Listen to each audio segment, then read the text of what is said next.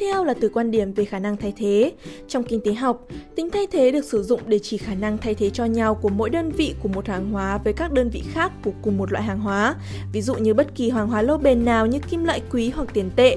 Tài sản có thể thay thế có hai thuộc tính chính, chỉ quan trọng về số lượng, có nghĩa là không thể phân biệt được các đơn vị tài sản có thể thay thế cùng loại và bất kỳ số lượng nào cũng có thể được hợp nhất hoặc chia thành một lượng lớn hơn hoặc nhỏ hơn, làm cho nó không thể phân biệt được với phần còn lại.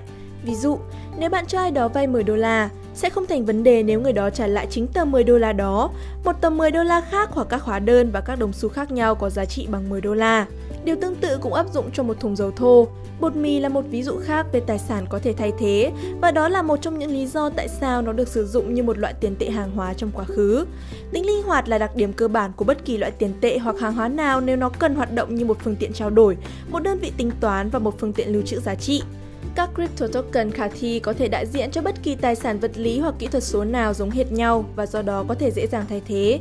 Chúng không phải là duy nhất và hoàn toàn có thể hoán đổi cho nhau với các token khác cùng loại. Nếu hai bên có cùng số tiền, họ có thể hoán đổi chúng mà không bị mất hoặc được gì. Mặt khác, lại có các loại token duy nhất là dạng không thể thay thế được. Ví dụ trong số đó là thẻ ID, một token đại diện cho quyền sở hữu một ngôi nhà, một chiếc xe hơi, một tác phẩm nghệ thuật hoặc tư cách thành viên phòng tập thể dục. Nếu bạn cho ai đó mượn một token không thể sử dụng được, bạn sẽ mong đợi họ trả lại token tương tự.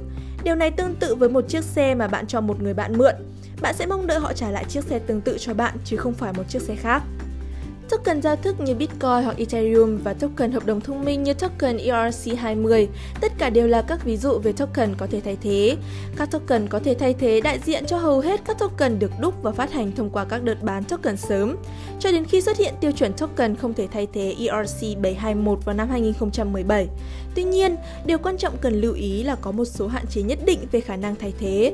Trái ngược với suy nghĩ thông thường, các giao dịch Bitcoin không hoàn toàn ẩn danh mà chỉ là sử dụng bút danh. Điều này có nghĩa là bạn có thể sử dụng phân tích dữ liệu để tương quan các giao dịch Bitcoin với các siêu dữ liệu khác có thể được cung cấp công khai hoặc có thể truy cập được đối với các cơ quan an ninh quốc gia nhất định.